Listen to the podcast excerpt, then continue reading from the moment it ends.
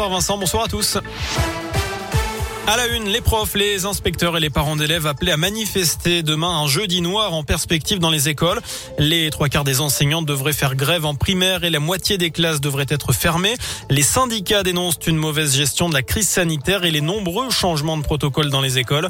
À Lyon, un rassemblement est prévu à quatorze heures devant le rectorat rue de Marseille dans le septième arrondissement.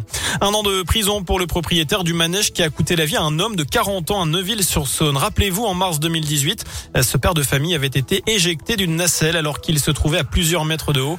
Cet habitant de Rérieux, dans l'Ain, n'avait pas survécu. Plusieurs personnes avaient été blessées. Le tribunal a condamné le gérant du manège à deux ans de prison, dont un an ferme. Le contrôleur de l'installation, lui, a été relaxé. Il s'était installé sur le parking d'un supermarché à Dardilly et effectué des autotests moyennant une trentaine d'euros par personne. Selon Le Progrès, un homme de vingt-cinq ans a été interpellé hier soir et placé en garde à vue. En une journée, il aurait effectué cent quarante autotests sur des adultes comme des enfants. Enfants, une activité illégale qui lui aurait rapporté plus de quatre mille euros.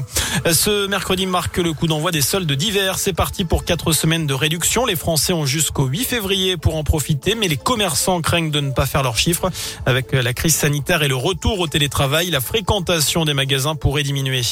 On passe au sport, un mot de foot, un choc. P S G O L dès les huitièmes de finale de la Coupe de France féminine. Le tirage au sort a été effectué aujourd'hui. Le rendez-vous est fixé au trente janvier. Enfin, le directeur de l'O M S remercie Stromae. Le chanteur belge a fait son grand retour médiatique dimanche soir dans le J T de vingt heures sur T F un. L'occasion pour lui de dévoiler L'Enfer, son dernier single dans lequel il évoque mal-être et tendance suicidaire. Le patron de l'Organisation mondiale de la santé se félicite sur Twitter de voir Stromae aborder ce sujet difficile.